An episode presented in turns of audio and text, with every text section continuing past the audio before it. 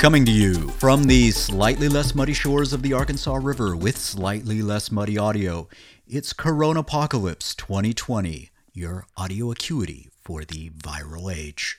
Here we are at Wednesday, March the 25th, episode 5. I don't care if Monday's blue, Tuesday's gray, and Wednesday's too. I'm here to tell you that coronavirus ain't no flu. That's right. This is the episode where I talk about the myths and misconceptions of COVID 19. There's a lot of them out there, and a lot of people are believing some strange stuff. And I'll cover the expansion of the shelter at home policies across the U.S. and why Oklahoma may be doing it wrong. So stick around while I set them straight and drop you some knowledge.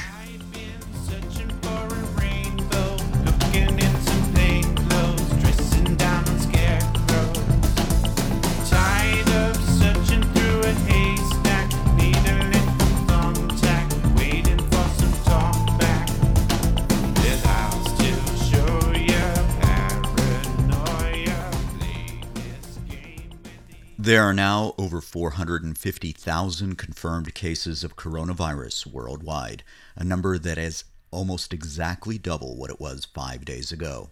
60,000 of those cases are in the United States, which at some point on Wednesday bypassed Italy to have the second most active cases in the world. And New York continues to make up nearly half of those cases, where since Sunday 8 p.m., they have been on pause. It's not a stay at home, it's not shelter at home. It's like Governor Andrew Cuomo hit the pause button and everyone just freezes.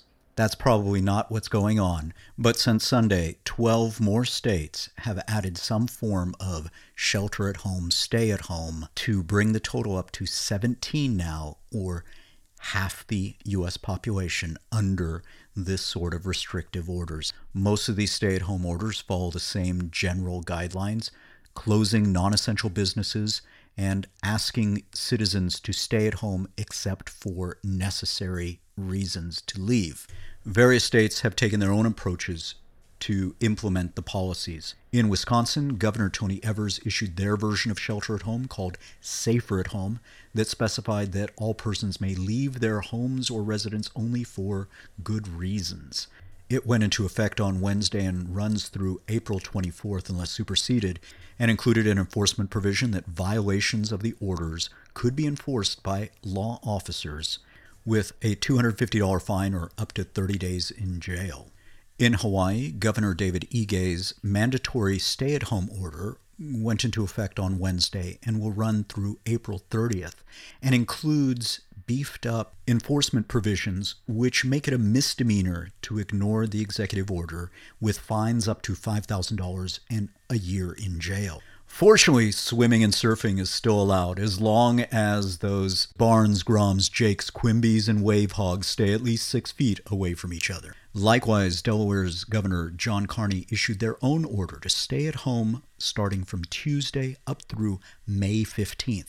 That's the longest so far. And into this patchwork of policies comes Oklahoma, where also on Tuesday, under pressure from state medical groups, Governor Stitt issued their own version of Safer at Home. And unlike every other state, it only applied to what were considered the vulnerable populations, the elderly and those with compromised immune systems. Today, I am issuing a Safer at Home order requiring all vulnerable populations to stay at home until April 30th except for essential travel such as going to the grocery store or going to the pharmacy. Effective at midnight tonight, I'm issuing an executive order restricting any gatherings of 10 or more people all across our state. And yet, the critical part of closing non essential businesses that might also act as infection points only applied to the, at that time, 19 counties that had shown positive coronavirus results. Now, Oklahoma has 77 counties, and this only applied to 19 of them, and yet in the one day since it was announced, the number of confirmed cases has gone up over 35% to 164, and now is in 27 counties. This is where it becomes problematic. Do each of those counties then have to individually issue their own orders as new cases are found. It, clearly, this is a mess, and it could have been solved by just having a blanket order that covered the entire state. Worse, however, are some states that have, as of yet, not enacted any statewide policy at all. We're talking about some of the major ones Texas, Florida, where the governors have left it up to the counties or cities to enact their own policies. And what we'll see in the coming weeks is the weaknesses of this division between the federal orders and the state and county orders in providing clear direction to people about how they're supposed to function and how we're expected to reduce the infectious rate when a good number of people are not following the same policies.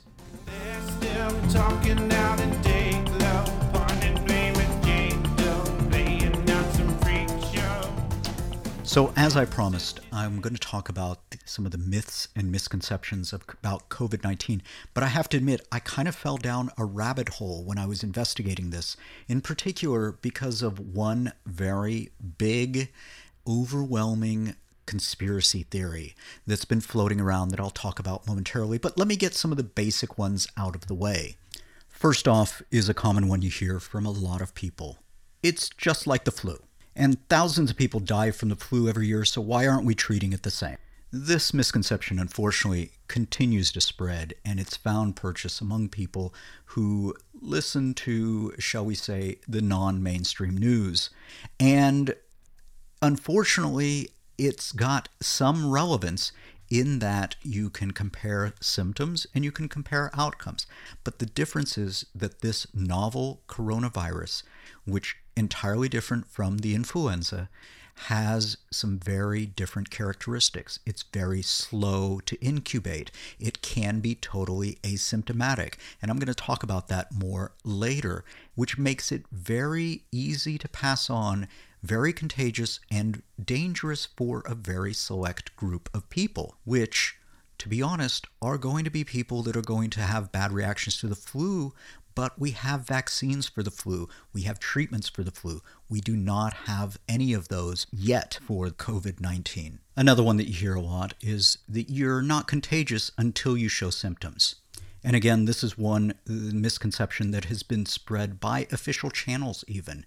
And all indications are that those that are asymptomatic or pre symptomatic, before they have even shown the contagion as an illness, can actually pass it on to others. Research is still ongoing, obviously, as this continues to develop. Multiple teams have looked at various populations to figure out just how many people might be walking around without showing signs of infection. A March 20th article in the science magazine Nature described the work of researchers in China and America to model these non symptomatic COVID 19 infections among a population. According to the researchers, at least 59% of infected individuals were out and about, quote, without being tested and potentially infecting others. Another research team from Japan looked at the population of 565 Japanese citizens who were evacuated from Wuhan in February and then subsequently monitored. Eventually, 13 of those were found to have been infected with coronavirus four of which, or about 30%, showed no signs of infection. Perhaps the most interesting, as reported on by BuzzFeed, has been going on in Iceland, where mass testing of the small island's general population has been taking place. And the data has been showing some interesting results. Most of all, half of those getting positive results were showing no symptoms at all. At this point, Iceland has nearly 740 cases for its population of 360,000, which adjusted for its size, is 10 times as many as are being found currently in the United States. Or, to put it another way, there would need to be 600,000 confirmed cases in the United States to match the levels being seen now in Iceland. So there are lots of other misconceptions and myths that surround COVID 19, but I'm afraid I'm going to run out of time before I get to the biggest one, the one that really we should be talking about the conspiracy theory about the origin of the virus itself. There are two strains of this particular conspiracy theory. One that posits that COVID 19 was made in a lab, genetically engineered, that it was intended to be a bioweapon, or that it was intended as population control. Any of these variations we can discount unreservedly.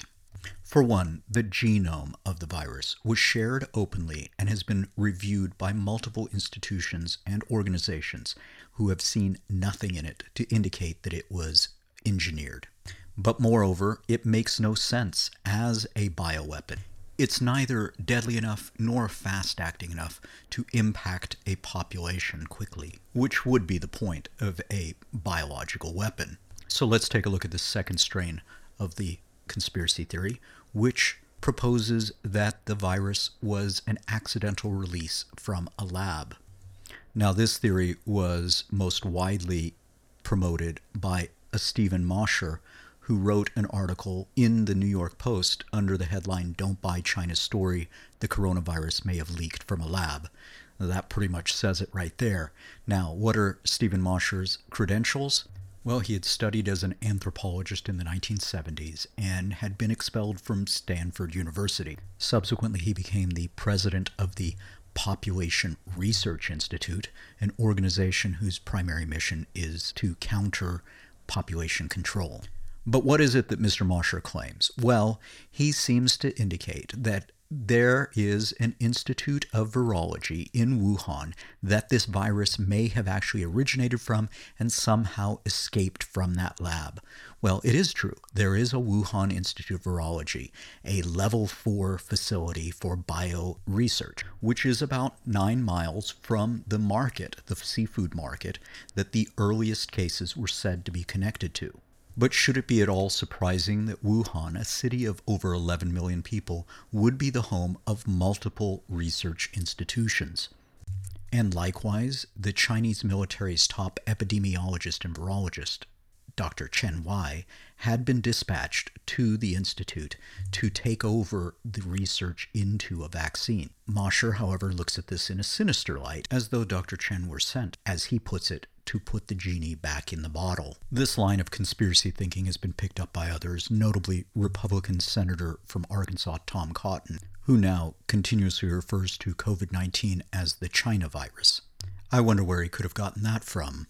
Unfortunately, because we don't yet have a direct origin story for this particular pathogen, it's harder to discount the possibility that it was in a lab at one point. But whether it was found in the wild and cultured in a lab or crossed over from bat species to pangolin or snakes to humans, it doesn't matter. Ultimately, this is among the population and has to be dealt with. So it's no use to be pointing fingers. It makes more sense to be spending that time figuring out how to overcome it.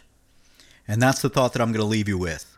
Remember, while you're stuck in safer at home isolation, quarantined from your non essential job, to take some time and think about how much worse it could be. I mean, we don't have any fast moving zombies or vampires to deal with, and you can binge that entire season of Tiger King without feeling guilty.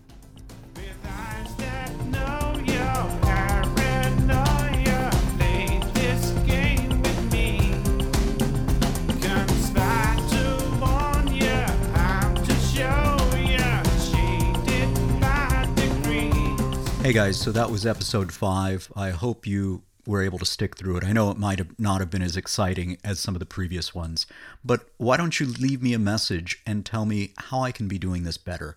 Go to anchor.fm slash COVID 19 slash message, and who knows, I might put it into a future episode if I can summon up the will to continue to do this after watching every episode of Tiger King.